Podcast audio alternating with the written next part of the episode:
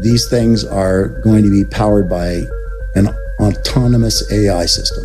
It's already in place. And when it's there, it'll outthink, it'll think, it'll learn from the enemy's mistakes and from their successes. And it will compound that double down. And it has no fear of dying.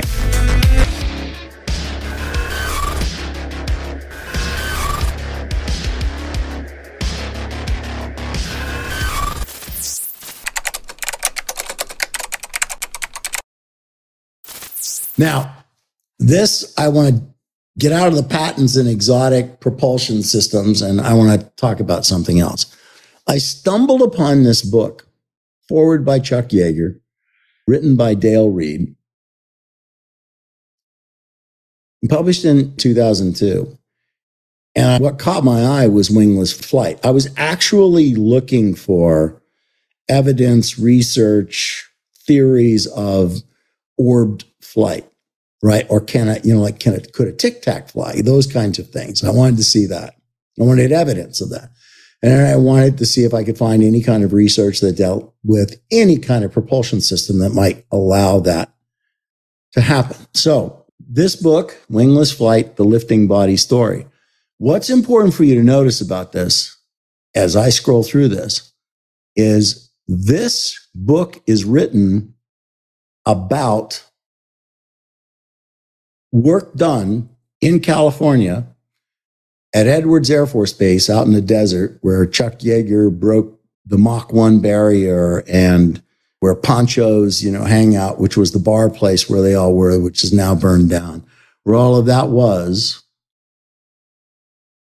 out at Edwards, starting roughly in 1958, assembling the lifting body team, they brought in test pilots and what they were trying to find out if they could do was remove wings and flight control surfaces from a craft that could be towed, could be a towed array, could be taken up to an altitude and discharged, let go, and could it maneuver itself back down? Could it be launched in space and still maneuver itself back down? Could we actually power this kind of a thing and do this? And I was uh, absolutely fascinated. I knew that the Air Force was probably looking at stuff like this, but I had no evidence of it. I just kind of had it in the back of my mind that as the space war was progressing, that, you know, in 58, 59, they were going to start getting pretty ballsy and start looking for could we actually come up with something and fly something like this.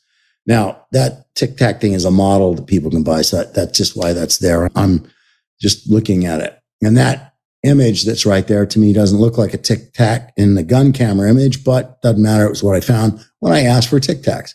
So here's a guy that was part of this. This is Dale Reed, who wrote the book and this is in 1959, 1960, 1961.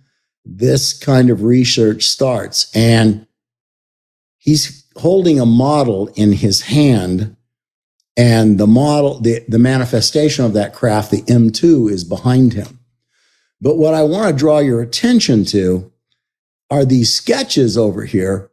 This is 1963 66, the M2 F1 made 77 flights. Look at the shape of it. Very much what we showed last segment, right? And if they were building it and flying it, 77 flights in that particular one, 77 successful flights. Where do you think they are now? Yeah? You're way ahead. Way ahead. And the whole idea of wingless flight in lifting body story is that the body of the craft itself creates the lift. And the wings are only there either as verticals or diagonals. They are only there for one thing, and that's just because at that particular point in time, they needed a flight control surface. You know, you've got of the axes of flight, you have to have some way that you can pitch, yaw, and roll, right? And that comes from only those surfaces.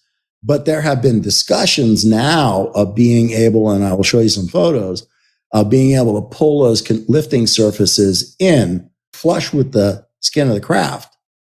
And then they only come up out of the skin of the craft when they need to, to affect some aerodynamic, you know, dragger on, on one side or the other to cause it to be steerable. But those sketches were done in 59. They became real aircraft in 1963 and were flown 63, 66. Next line down 66 to 67, 68, 73, 70, 75. And those craft, those, you will now see those craft. And that's why I'm going back to this whole gray black thing. If they were working on those shapes in the 60s, and now you're seeing something that pops out into Popular Mechanics or Defense Weekly that shows a shape identical to or similar to that, it's disinformation. It, it's not the real thing because they wouldn't have come that far forward at this point. We're talking 60, 70, some odd years and not have done something to move forward on that.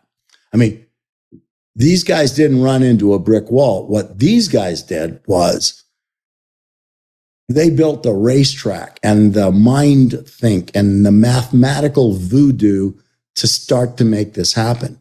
And they also had the courage to fly them. Okay. Here's some more just for out of interest to take a look at them. There you go. There's that one. Now, if you saw that coming out of the sky in 1961, what do you think you'd think?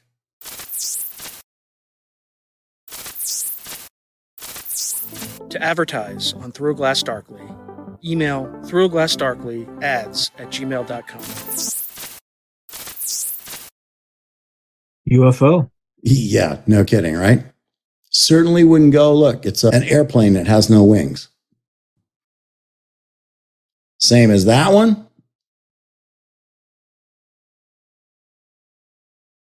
These are just showing the different test pilots, Bill Dana, etc. Lieutenant Colonel Michael Love. If you saw that in 1962, 63, it did not look what, like what we were flying then, but it has no wings on it. There you go again. Now, this next slide just sent, put the hair up on the back of my neck. These are the hardest concepts. These are the hardest concepts for a lifting body flight, lifting body craft from 60, 61 63, etc. When it says Langley lenticular bodies, is that the same Langley as in Langley, Virginia, CIA? I don't think so. I think the Langley lenticular body refers to the designer himself, Langley, and I don't know what his full name was. But the lenticular body, again, is it's a lifting body, and those little bumps sticking up on them were just as radical as they could get in that day for a control surface to make this thing pitch and roll, right? To go up and mm-hmm. down. Now they can, as I said to you, those can be removed and now it's a smooth body. And only thing that comes up is a panel that comes up rapidly and then comes back down into it again. So if you capture a snapshot or a picture of it, when a control surface is up, then it looks different than when it's just in its streamlined lifting body fall or powered flight. So this is one of them. It's being towed by a DC 3. it's being towed by a DC 3 up into the air and then it's released. And then the test pilots in there are flying this thing, testing a lifting body. You can see how flat it is on the top. That is a lifting body. The craft itself becomes a lifting body. And again, as I said to you, in just an aerodynamic flight, it doesn't take a lot. If you have the ability to create enough lift, only a small amount over the, the drag through the air, then the, the plane will fly. Yeah. I'm not an aerospace engineer, but I know that much about it. I don't know exactly what the ratios have to be based on the weight of the craft, et cetera. All of that's factored in by these guys. And that's why I said I used the term a little bit ago, voodoo math. And voodoo math was the term they were using to the engineers about the engineers that were designing and telling these test pilots, like, it'll fly, you know? Yeah. And the test pilots are like, yeah, it's all voodoo math to me, you know? I don't think it, the numbers really pan out, but they did. Uh, there it is, and one of them in relation to the fighter at the time, F 104 chase plane. More schematics showing the M2, the F1, M2F2, the F3. Again, these were done in the 1960s. And you're seeing, you know, printed artist concepts and actual aircraft flying that look like this now. This is Edwards Air Force Base uh, again, and this is that the HL 10, which is rolling in and going to no wings and going to land there.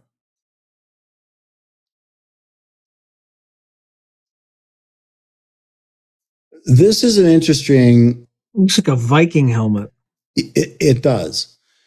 It also looks almost identical to what I showed you in the last segment.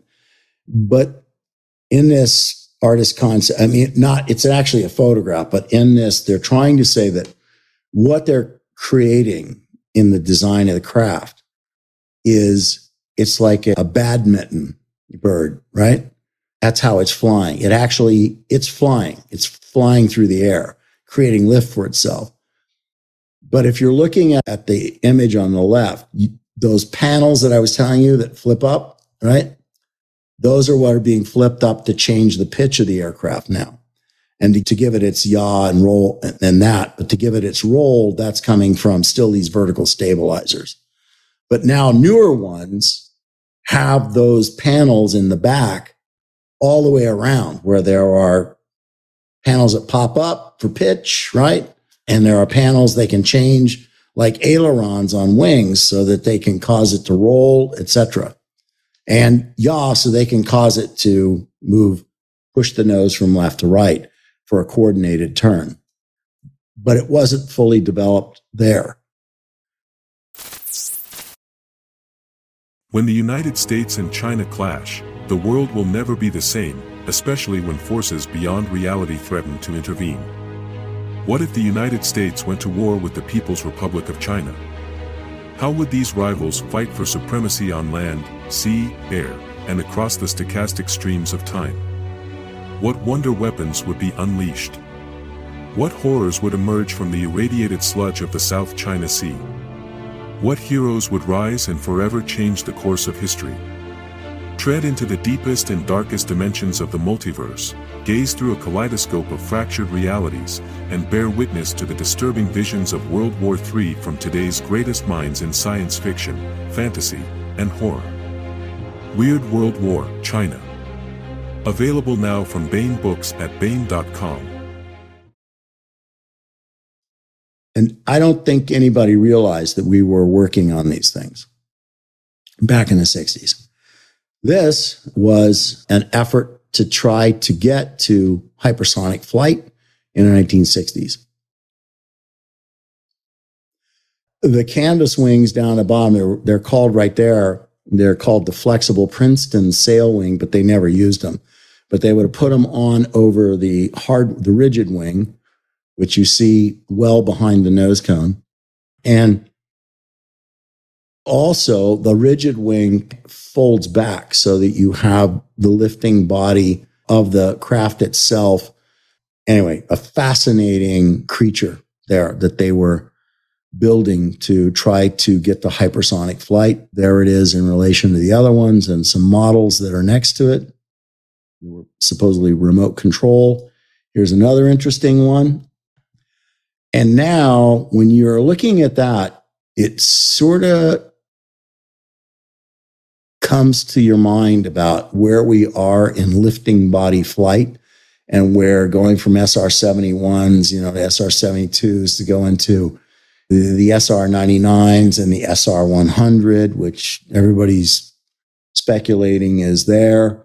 because that bomber that you see in the upper right hand corner, which if you saw that coming across the sky, would be baffled by.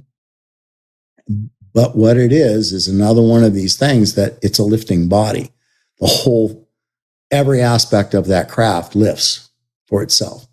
And it just has small control surfaces. And on the back, because one of the findings, if you remember back to like the second slide, we were talking about characteristics of some of the UAPs is that there's no visible thermal trace. There's nothing that we can see thermally or it's not observed. Well, that's kind of a key word, not observed. It doesn't mean that it's not still there. Yeah, I mean, we're working on every kind of a drive we could possibly imagine. I mean, look at the patents we looked at. And that was just a, a very tip of the iceberg. But the idea that you can't see it on some of these stealth fighters or stealth bombers or stealth reconnaissance aircraft, that doesn't disqualify it for being one of these UAPs or a UFO that we're seeing because it's freaking designed so that you can't see that.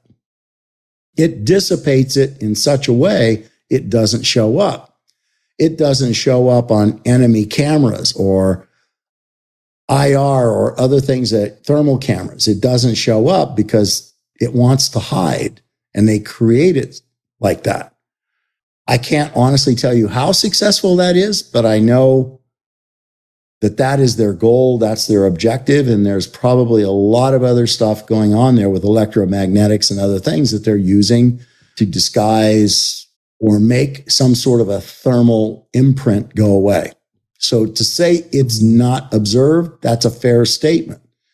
To assume that because it's not observed that it's now powered by anti-gravity, that's probably not a fair assumption. Okay, so these are 21st century craft that you're looking at now.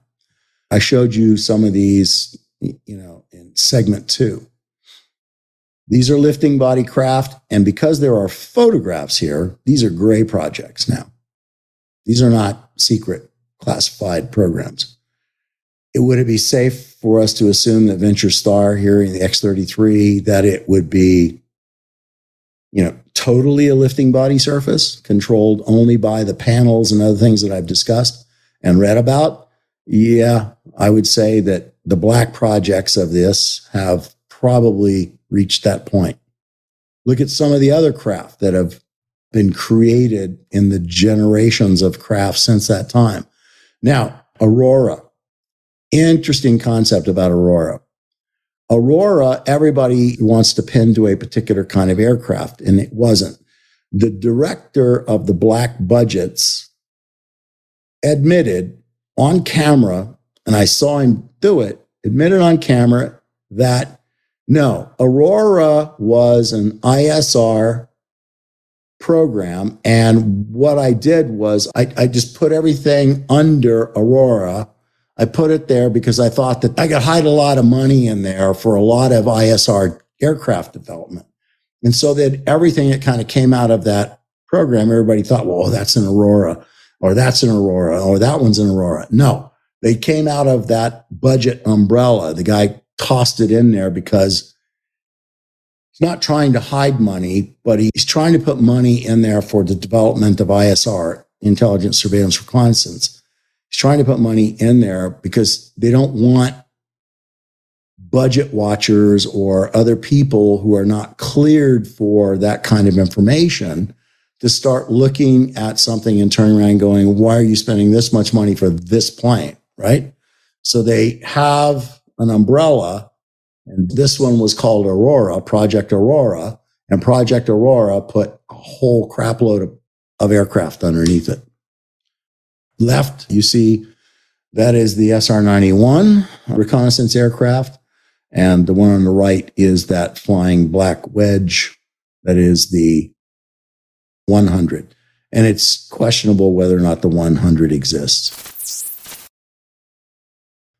Here you go again, Dale Reed with this X38 technology. Again, this is a great program, or you wouldn't be seeing it like that. This is another lifting body craft. See any control surfaces on this craft? No. No control surfaces that you can see on those craft, but there are control surfaces. They flip up off the body when the pilot makes a move. The one on the right is unmanned, and the one on the left is going to be unmanned. It's a fighter, but it's a fighter. And both of them are going to be unmanned. Why? Because the fighter can pull more G's than a human can. And the fighter can stay aloft longer than a human can stay aloft and safely pilot it. And these things are going to be powered by an autonomous AI system. It's already in place. And when it's there, it'll outthink, it'll think, it'll learn from the enemy's mistakes and from their successes. And it will compound that double down. And it has no fear of dying. That's what you have to remember. That's why they're going to put that in these things because there's no decision that that system will make that is based on emotion or mm-hmm. a fear of harm. And it will make them extraordinarily deadly. It's concerning, you know? Here's an artist concept. This one doesn't exist. It's, they're just showing this here as a lifting body aircraft. Again, wings are getting shorter, narrower, and this is a refueler to refuel those jets in flight. The Army? It says Air Force. It, I don't know why the, it was on Army TV is where I snagged it. Uh, okay. but it's Air Force. This is why the Air Force got the space program taken away from them because they're buying all this crap, right? So here again is that fighter. The fact you're seeing it in this artist concept with a pilot in a cockpit, trust me, there will be only a pilot in a cockpit for test flight. When they get it where they want it to be, they will put AI in it because of all the reasons I just laid out for you. No crew rest, no flight issues. No, it doesn't have to pee, it doesn't have to poop, doesn't have to eat, doesn't have to sleep. You know, doesn't care if it gets home again or not. Yeah, all those things. It's scary stuff, but it is real. This is it in the refueling configuration. These are lifting bodies. The jets uh, have lifting bodies as well, but they still have control surfaces because of the really rapid maneuverability that they have to have. This craft is testing.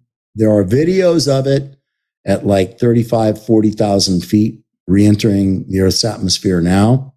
It is a ISR aircraft an intelligence, surveillance, reconnaissance aircraft, but it also comes in weaponized versions and other versions.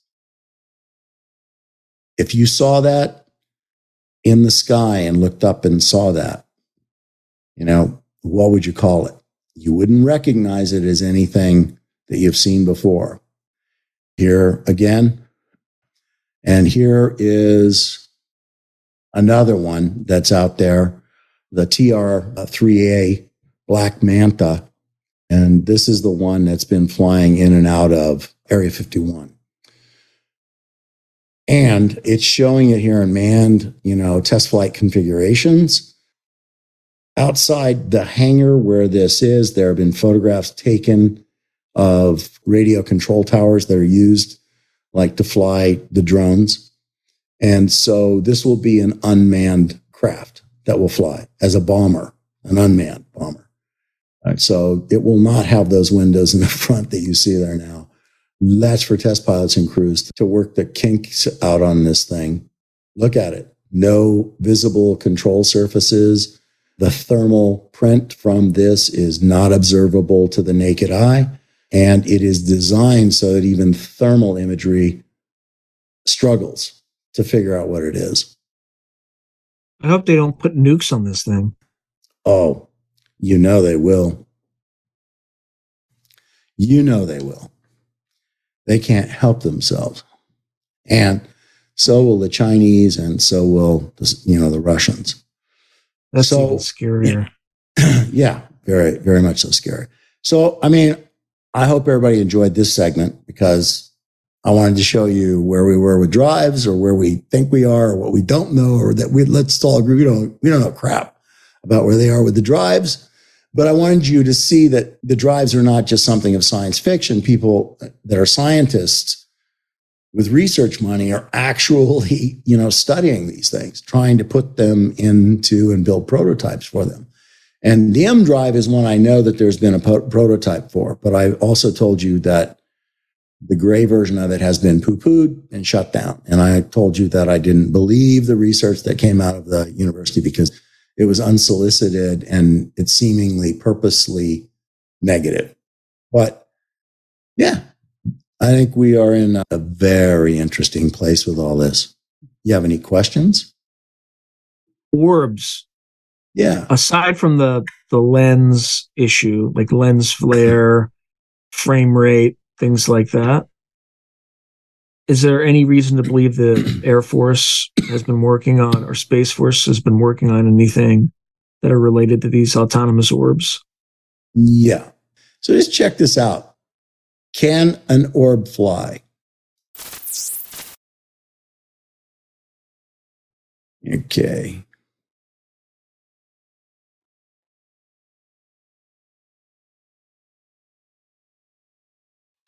So what I did was I looked You around got you got it. You got it right there though. in the back one, in the in the one in the back. What I did was I looked around uh, a lot to try to find about propulsion systems, dynamics, you know, uh, flight surface controls and an orb or a tic tac or something like that. You know, right away here pops out this Japan Ministry of Defense, and some guys created, you know, they have created in Japan's Ministry of Defense, they've created this orb that can fly around. Now, I know a lot of people look at that and go, well, it's nothing more than just a drone enclosed in, you know, into a circular sphere. And I thought, okay, so are there coatings for that, which would make it look like a sphere that could intake and exhale, right? Sufficient thrust to cause it to still fly. And as it turns out, there are a number of different coatings that could go around that, which would make it look silver or make it look white. And it can be in that ball and it can intake the air and thrust down and it just pushes out. It, it takes more motor speed and power to be able to do that, but it can do that. There are also designs that utilize air channels. So where that thing is turning inside the orb, it might have in one design, I saw four exhaust ports. So it has four exhaust ports and it has an intake at the top. So it sucks down in, it compresses it as a fan and then throws it out the four exhaust ports. And then what happens is by manipulating the orifice of the exhaust ports, you're now steering the orb, making it go forward or up or down or backwards or left or right. And it's all being computer controlled to have it do that. So yeah, it can do that. There are even now toys that you can buy for a few dollars on Amazon that are orbs, little plastic orbs. And they have this, it's the same concept, only they're lit up and it's got a fan inside and you can throw it and it goes out, stops and comes right back to you. And some of them they'll fly and follow, some of them they'll fly and hover. So yeah, orbs can fly. And yeah, is this kind of the exotic propulsion device that we're talking about? No, it's not, but it means that an orb can fly and the engineering for it, it turns out is really simplistic. So Mm-hmm. if you were going to create an ISR drone that you didn't want to be seen because it's a big curved surface, which means that it's really hard for radar to grab it, right? Because it has no flat surfaces to bounce off of. It is a distinct possibility that countries are building these things. It's all just about the weight. You know, what does the camera weigh and what kind of resolution can you get out of it? Or what are you trying to do with it? And, you know, how long will the battery work and all that kind of stuff. And they're really good with those things now. That's that explains the Mosul orb. Have you seen that video? I have. Yeah. It's- it's- caught by it's a, not- by a predator or a reaper rather. Yeah, but it's not turning on a dime. It's just traveling forward like one of those orbs that you just showed. And it's just as a reflective surface. But yeah. the alacrity with which AARO latched on to that thing indicates to me that it's one of ours. It was caught on camera and they just want to, they're using the whole ET hypothesis Mhm. to discount it. Right. Because AARO, everything that comes out of that office has been a disinformation op or a honeypot. Yeah. Right. You know, people who speak to them have to sign a non disclosure agreement.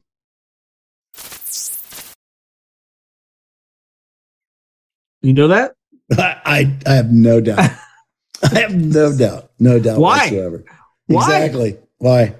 Right? Because because they got your ass. That's why. Yeah. So And they are probably one of the, they probably would attempt to, you know, twist your arm around your back and, and make you pay for it. A lot of companies make you sign them and don't really have any intention of doing it. They think that the mere signature is enough to scare you, but not them. well, I mean, if if you're just Yeah. reporting a story to Congress and they make you not sign a non disclosure, like go pound sand. No. yeah. why why Right. what do i like what do i get and a lot of people don't don't think through the consequences of that it's like No. why are you asking me to sign something that is in the public domain Yeah. Right so Yeah, it's it's clearly a exactly. I agree. counterintelligence honeypot whatever operation And again, yeah you, I mean, you just debunked the mosul orb brother you just debunked it it's not it's like our stuff it's our stuff it's clearly our stuff so yeah. Look, look, Oh, look, yeah, look, look. I, look, I could be persuaded in another direction, but I, I think if you're accepting Occam's razor, right, the simplest explanation tends to be the correct explanation. I think mm-hmm. we have some fancy orb with lots of optics in it that flies similar to that Japanese thing. And Yeah. because if you look at the video again, it's not making any crazy movements. It's not traveling at hypersonic speeds. It's just kind of just rolling along. Yeah. And the fact that AARO is so insistent on like that's this is one of the, our big anomalies. No, it's not. Yeah.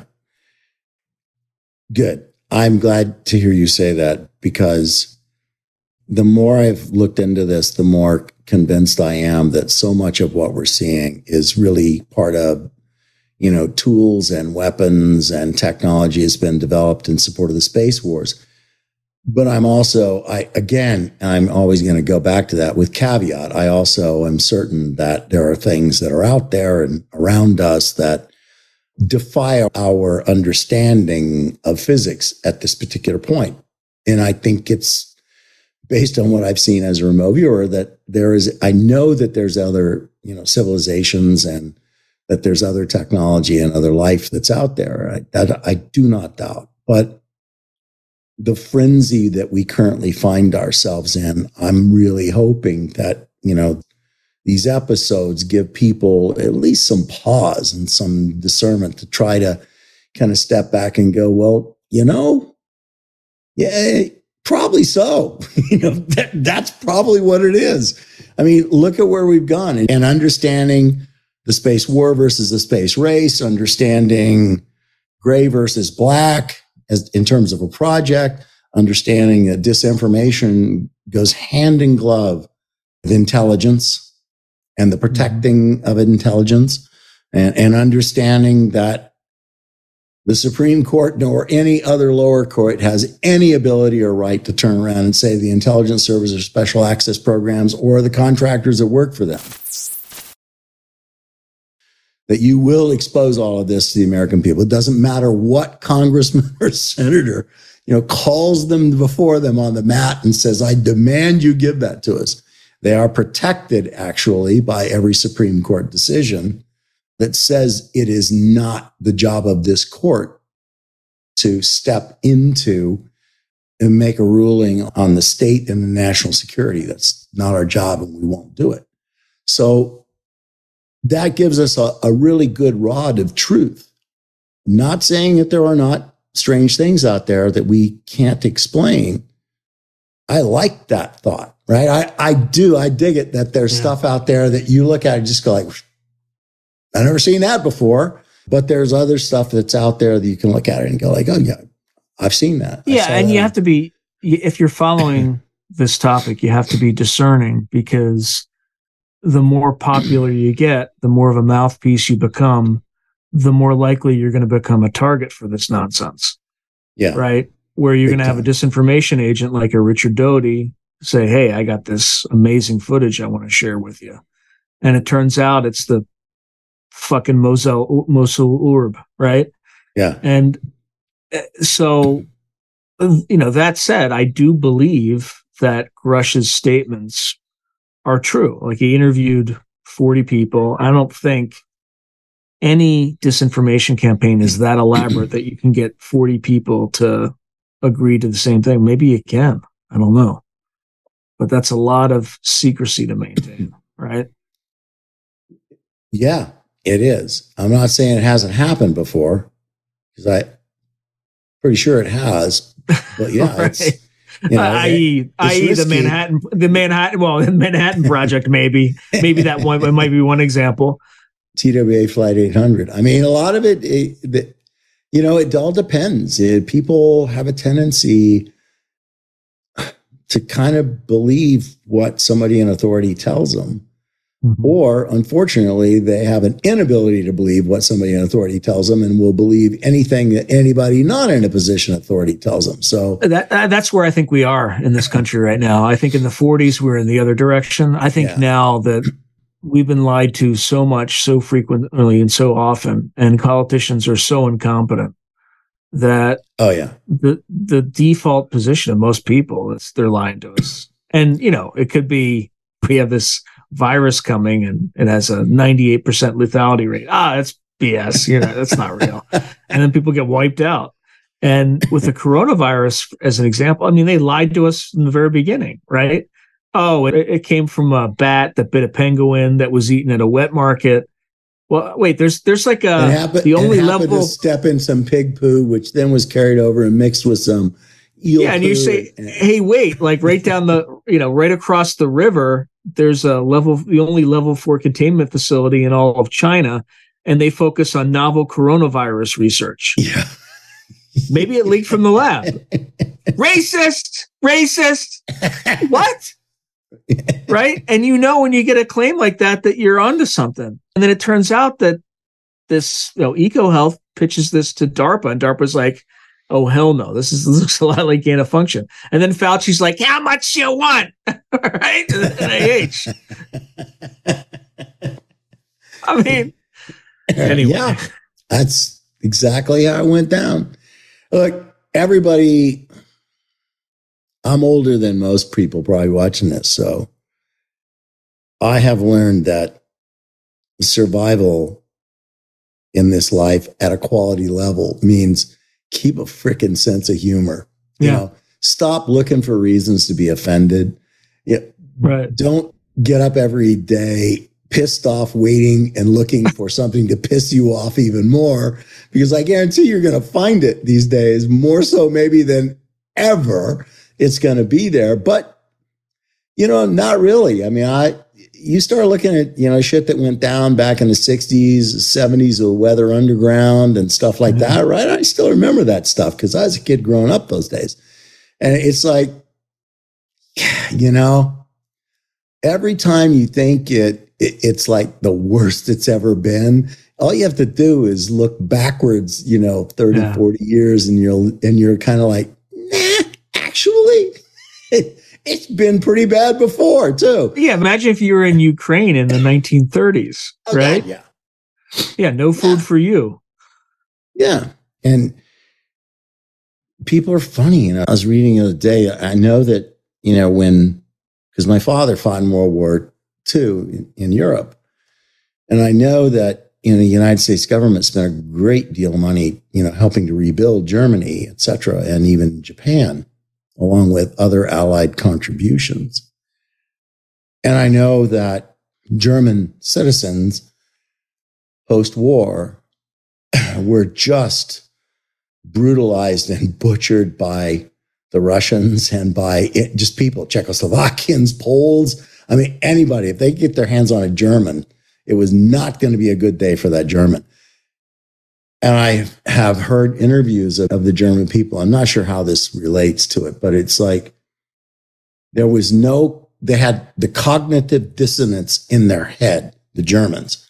Like you're doing, you're, you're, you know, you're, you're beating up and mistreating children. How could you possibly do that? And I'm thinking to myself, do you not understand why people are like that? I mean, uh, I think you'd get a lot more purchase if you just turned around and went like, you know what? Turnabout's fair play. You're right. We were bad. We did bad things. We ignored it. You know, we didn't do anything to stop it.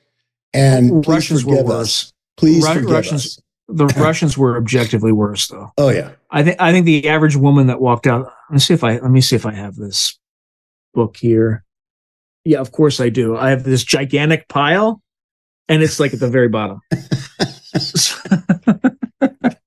Russian right? atrocities during the war. Post my history professor at Stanford. Let's see if I can do this. Oh, this is going to be amazing if I can get away with it. Nope, I did not quite entirely get away with it. All right, everybody. He gets hit in the head with a book, passes out. I'll finish the show. Well, at least the the books didn't. uh You see how like it's all. um, yeah. So the Russians in Germany. So I, I want to say it's at the beginning. The stats. But, but, yeah, he's got the stats. And again, you know, like these are obviously best probably like the Japanese and Nanking, the Japanese and Manchuria. Well, you yeah. should read about what they did in Port Arthur in like 1900, 1900 well, I think it was like the when they fought the Chinese in like the eight, late 1890s. And then I think like like somebody killed a Japanese soldier, so they they just went the Japanese went ballistic and like killed everybody. They're cutting off heads, like women and children. Like they didn't. We well, it's and what the thing that you cannot do is you cannot turn around and say you know and place all blame on the law of Bushido or the the fact that they were samurai or something like that because in Japan during that time, in Manchuria, particularly in Nanking, you know, the two major newspapers in Japan were publishing every week the tallies of two Japanese non commissioned officers who had a race ongoing for how many heads they could lop off of the Chinese. So people were placing bets and cheering for their particular sergeant, you know, because this week he got 15 Chinese heads and the other guy only got 12 kind of thing. You know, we're in two different locations. I mean, that's a national support of that kind of brutality. So that's not the United States and that's not us. And we're not doing that. And you've never seen us do that. And uh, look, look, we, we, we do have, things, we do have, we do have aberrations, right? For instance, when we fought the island hopping campaign in World War II. The Moro, yeah. Like, oh, the island Pacific, yeah. The, the, yeah, there was no there was no mercy on either side. No, right, and um, that kind of war. Yeah, I mean that was probably that's probably the United States at its worst, but it's not like the you know they were it was one sided. No, right? but I sorry to take us down now rabbit hole. I just wanted to say that I don't want people to feel like they've been shortchanged or that, you know, the, the nation doesn't have your best interests in mind or that shucks, I thought we were really going to find out about all the alien life form on the planet and, you know, who we were talking to and who are, we're sharing DNA with, etc. Well, don't and, get me wrong. I, I think I think we do. There are definitely special access programs that have recovered non-human craft of sorts, either through no archaeological digs or yeah. I have no doubt. Um, and I, I, have no doubt about that whatsoever. And it's just, it's for whatever reason, it's never going to be something that's, you know, makes the newspapers or gets, you know, released in Congress or some report. It's just not. And why? Because it's too important. It's too important. I, at the very least, just just tell us we're not alone right? Because that could change the whole trajectory of the species. If we know that we need to be working for finding a second home, because look, I mean, there, there's a there's a ton of dopey people out there who think, oh, they're all like they would have destroyed us by now if they could. They, I mean, like, what if we're cattle? Right? You wouldn't destroy your own cattle, right? Again, I'm not saying that's what it is, but there's a dozen different reasons that I could just pull out of my fourth point of contact, right? And say, you know, what this I think you're probably the only one who understands what. I, yeah, I know. I was uh, actually going to enlighten everybody and tell them what that. No, meant. you should. You should. You should. You should. You should. Fourth point of contact. It's a. It's what a paratrooper uses. You have these four. You know, five points of contact, and so the fourth point of contact is your ass. so it's the balls of your feet. It's your calf. It's your thigh. It is your buttocks, and, and then it is your push-up muscle, as they call it. So your lats and that's how you do a parachute landing fall. And every paratrooper is taught that. And so somewhere, somehow, somebody, a paratrooper, adopted that language that said, get your head out of your fourth point of contact, which meant get your head out of your ass. And so it's stuck. And paratroopers all know what it means because I'm sure some general somewhere said that to me. you know. Get your head out of your fourth. Yeah, what are you talking about, Morehouse? You know. But the, I mean, the but the bottom line is, I could come up with a dozen different explanations on the spot as to why we haven't been destroyed, right? So, I'm not saying that everything out in the universe is dark and dreary, but there are probably, you know, some species that would be aligned with our interests, some that would be misaligned or you know oppose our interest. You know they might think we're a, a, plague. And then there might be species that are so advanced and beyond our comprehension that they're indifferent. You know we could be like an anthill.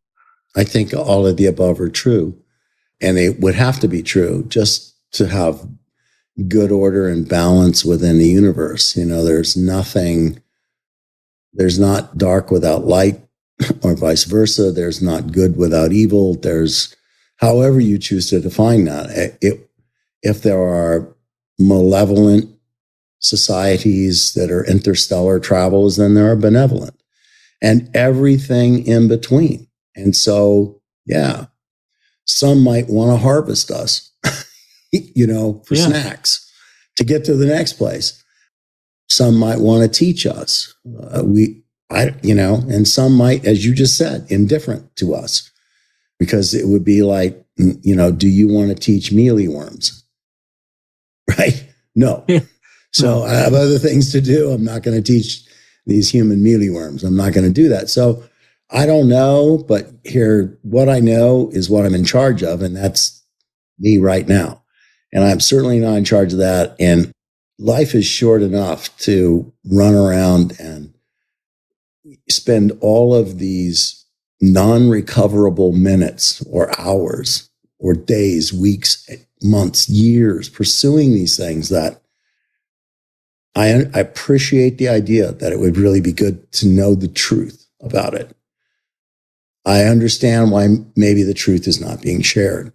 And beyond that, would I like it to, would somebody to say that? Yeah, I would, but Am I going to go protest that? I'm not because I'm not in charge of that on, you know, yeah. on this planet. I'm not in charge of it. I'm in, you know, I'm in charge of, you know, teaching and writing and doing what I do and, you know, trying to stay healthy, to live long and, and, you know, do those kinds of things to love and laugh and, and create that. That's what we're in charge of. That should be our ultimate goal. I my heart really goes out to a lot of the people that are involved in this stuff that just absolutely it, it is their only identity. They define themselves by yeah. this fight. And I just and the other, the other issue, the other issue too is it's become doctrinal for some people, right? yeah. It's nuts and bolts. It's nothing else. It can, and you have to be flexible in understanding this topic because I mean, for all we know, it could be some form of ultra terrestrial. Maybe there's a presence on Earth that, you know, we have a very narrow range of senses and our, you know, we filter a lot of stuff out. Maybe we're not fil- and we're likely, actually very likely filtering out a greater reality that we just don't see. There's an unseen world that we don't see. And part of what people report as a phenomenon might be that, right? Yeah. And again, I'm speculating, but it could be maybe, maybe it's a manifestation from Gaia. Maybe Gaia's conscious, right? Maybe the pla- I don't know. I'm not saying that's yeah, the no, case, but I get it. Yeah. We ha- each of us, I guess, has to look at and decide what we're going to spend our life doing. And I, for one, am not going to spend my life being some sort of nouveau Don Quixote charging freaking windmills that I know. You know, Right. uh, I've been around long enough and been on the back end of that stuff in the Intel community and stuff. Don't waste your life doing that. Don't So waste one- another hour doing that. one that. quick question about that. So, why are they so reluctant to just admit that we're not alone? Like just that. And if they ask questions, it wouldn't- no further it- questions. it, it would not it wouldn't stop there. That if they said that it wouldn't stop there. And they know that. It's human dynamics right? It's human nature. If they turn around and give the public one scintilla of movement in that direction and say okay well damn it fine all right yeah you know it won't stop there then it'll be lawsuits and it'll be, you know, trying to get congressmen, which, as you said, you know, they're just foolish vote seekers that are, you know, grandstanding on this thing, sitting up there. Because why? Because they think it's getting them, you know, 15 minutes of airtime they wouldn't otherwise get. They don't have to pay for it, you know, and that's what they're doing. They're not there because they're going to.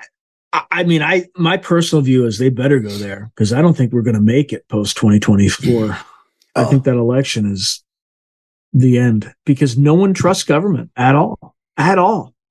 So mm-hmm. Well, we've been there before too. So I get that. And you know what? If it doesn't change dramatically and it stays where it is, the great beauty of the system of government that we have is it's not, you know, we don't get like Putin deciding he's going to king him, so he's going to be the new czar of Russia. We don't get, you know, the president of China. We don't like uh, North Korean, you know, the leadership of North Korea. That that guy's going to be there, regardless of what, un, until he dies. And is is that because it's is it is that just because they're more naked about it? no, because they're tyrants. and they have a Mm. tyrant's playbook that they follow. And the tyrant's playbook that they follow is designed to keep the masses dumb and stupid and focused and looking at the wrong thing. It's a constant shell game. And, you know, everything that ever happened in the Soviet Union, everything that ever happened in communist China, everything that ever happened in North Korea, it's all been the same thing. I mean, it's all lies, smoke and mirrors and you know, carrying on. I mean, Stalin was a sheer buffoon, according to Lenin. Lenin had no use for Stalin whatsoever. He sent Stalin on one operation, one tactical operation. And Stalin did what any infantryman would just be drummed out of the corps for. He lined up for an ambush and had we- they shot at each other through cars. That was the great leader Stalin. You know, that was his tactical prowess. The thing that allowed Stalin to rise to power was the fact that Stalin, Lenin trying to find a job for him because he was devoted, right? And it, even if you're devoted, it's like, okay, I'll, I'll let you take the trash out. No, what he did was he made him his secretary, like, handle my appointments. But because he's a tyrant in the making, what he did was he used his ability to schedule appointments for Lenin to set other people that were in the party at the hierarchy of the party, the height of the leadership. And he would say, go into to Lenin and say, you know, Comrade Berinsky will be here today at two. And then Lenin would, where's Berinsky? And Stalin would come in and go, I, I don't know. I, I, he, I told him to be here at two o'clock. Oh my, I'll, I'll find, I'll get to the bottom of this and then come back in again and go, well, he just said he can't come today. you know, and he set them up like that to where they fell out of favor with Lenin because Lenin started to feel like, why? Because when you're a tyrant, you don't trust people. And Stalin made sure that Lenin didn't trust the people that Stalin didn't want him to trust. And when Lenin died, Stalin just stepped the, he just stepped in. I mean, people were looking around like, what? And he just took over. I mean, he just yeah. took over and, and, you know became that, that, a pallbearer. That's how it happens yeah. in in ninety nine percent of human interaction. Someone and then proceeded in. to just systematically murder yeah. his countrymen. Because people don't speak up. People no, don't speak up. Right? Well, they just keep their mouth shut. Yeah, not here either. Not here either. I mean, well, through COVID. You're you're correct. I mean, we don't until it reaches a certain point, and then I think we do. But he just took over for life, you know, and anybody that opposed, you know, got a bullet in the back of the head. People, you know, starve. So what? They starve. And then people in Europe and particularly people in the UK and the United States, while those people are starving, you know, come up with cute little sayings like, well, you know, yeah, you got to break some eggs to make an omelet. Oh, is that what's going on in the Ukraine? Well, millions of them were eating each other and starving to death because Stalin took all the grain and took it to Moscow and other places up north. That's what you're doing. I see, You're breaking some eggs to make an omelet, a communist omelet.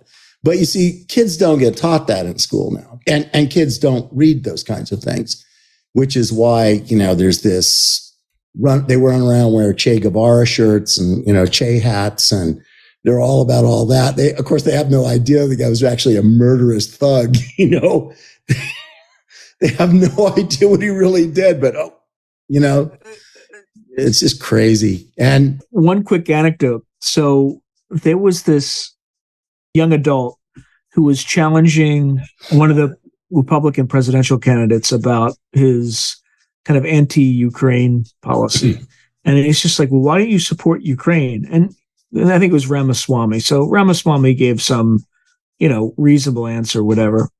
And my buddy, who's a, he's a, he was infantry, but now he's like, whatever, they move into strategy or whatever, but he's a colonel now, a full mm-hmm. bird. And he said, if I were a political candidate, I would bring along with me an army recruiter.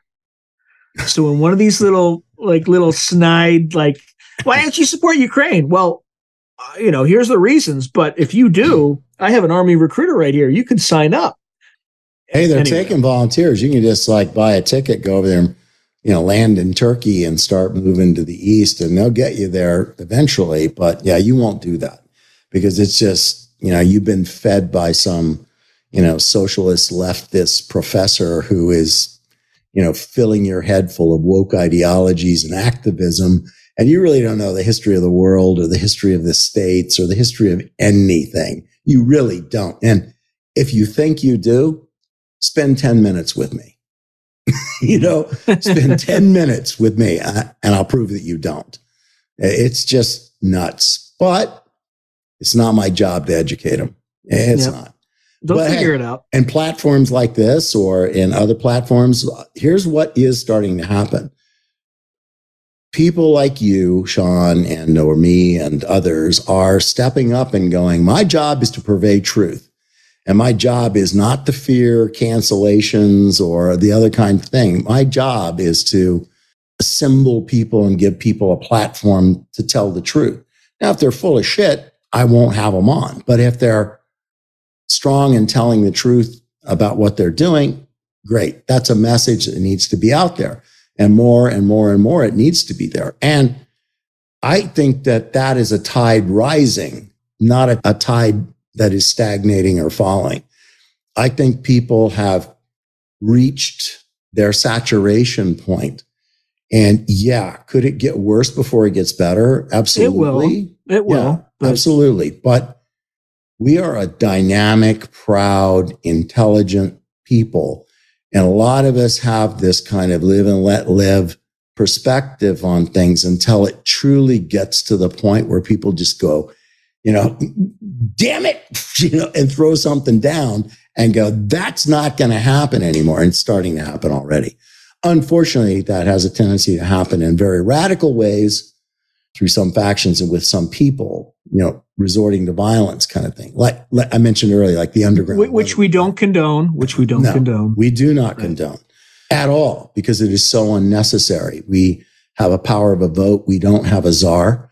You know, we don't have a czar and we don't have a benevolent leader who we think doesn't even take a crap like they do in North Korea or other places. We have leaders that are maybe voted into a position. And when they do not muster up and measure up, then typically we show them the door. I realize there's a lot of things in our election process that might question that at this particular point in uh, time. Yeah, let's but not that's go another there. story. Yeah. even though I even though I almost went there and you stopped me, now I'm stopping you. All right, brother, I gotta go, but right. I appreciate your time as always. You're the best. Of course. All right. Thanks, everybody. Thanks, Sean. Bye, you guys. If you enjoyed today's video, please hit like and subscribe, and also hit the notification button so you can be notified whenever I post new content. Thank you. Now, if you're enjoying the channel and you want to support it, there are several things you can do. In fact, there are five things you can do. The first thing you can do is just buy my books. I got plenty of books out in the market right now, and I would prefer that folks buy a book rather than giving me direct support because they get something out of it. They get a real tangible product. The second way you can support me is by becoming a member on YouTube or becoming a patron on Patreon. And just go to either site and it'll explain everything.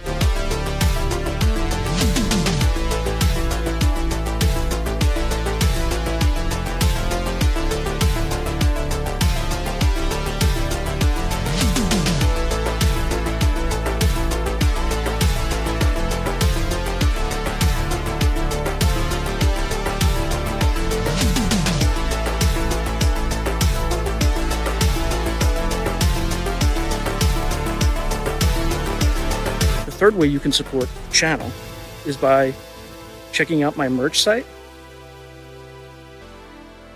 which is here. There's plenty of stuff that you can get to support the channel. And I'd appreciate that you, you have it and can wear it. Not only do you help support the channel, but you also help promote the channel, and I appreciate that. The fourth way that you can support the channel, and this is really easy, is anytime you want to buy something on Amazon, literally just go to the description below and click on any link, literally any link. The channel gets a cut of that, and it costs you no extra money. You just go through the link as I'm part of the Amazon Affiliates Club. The fifth and final way you can support the channel is through donations. Now, I don't prefer these because it's more of a expression of gratitude, but you don't really get anything out of it as a subscriber to the channel. However, if you decide to do these options, there's two options. There's Buy Me a Coffee, which is a separate site, and there's also you can go through YouTube with either a super chat, super sticker, or super thanks. Again, I prefer Buy Me a Coffee because that organization takes less money than Amazon does. But either way, I appreciate any support you, you are willing to give the channel. So thank you very much and keep watching. I really appreciate it.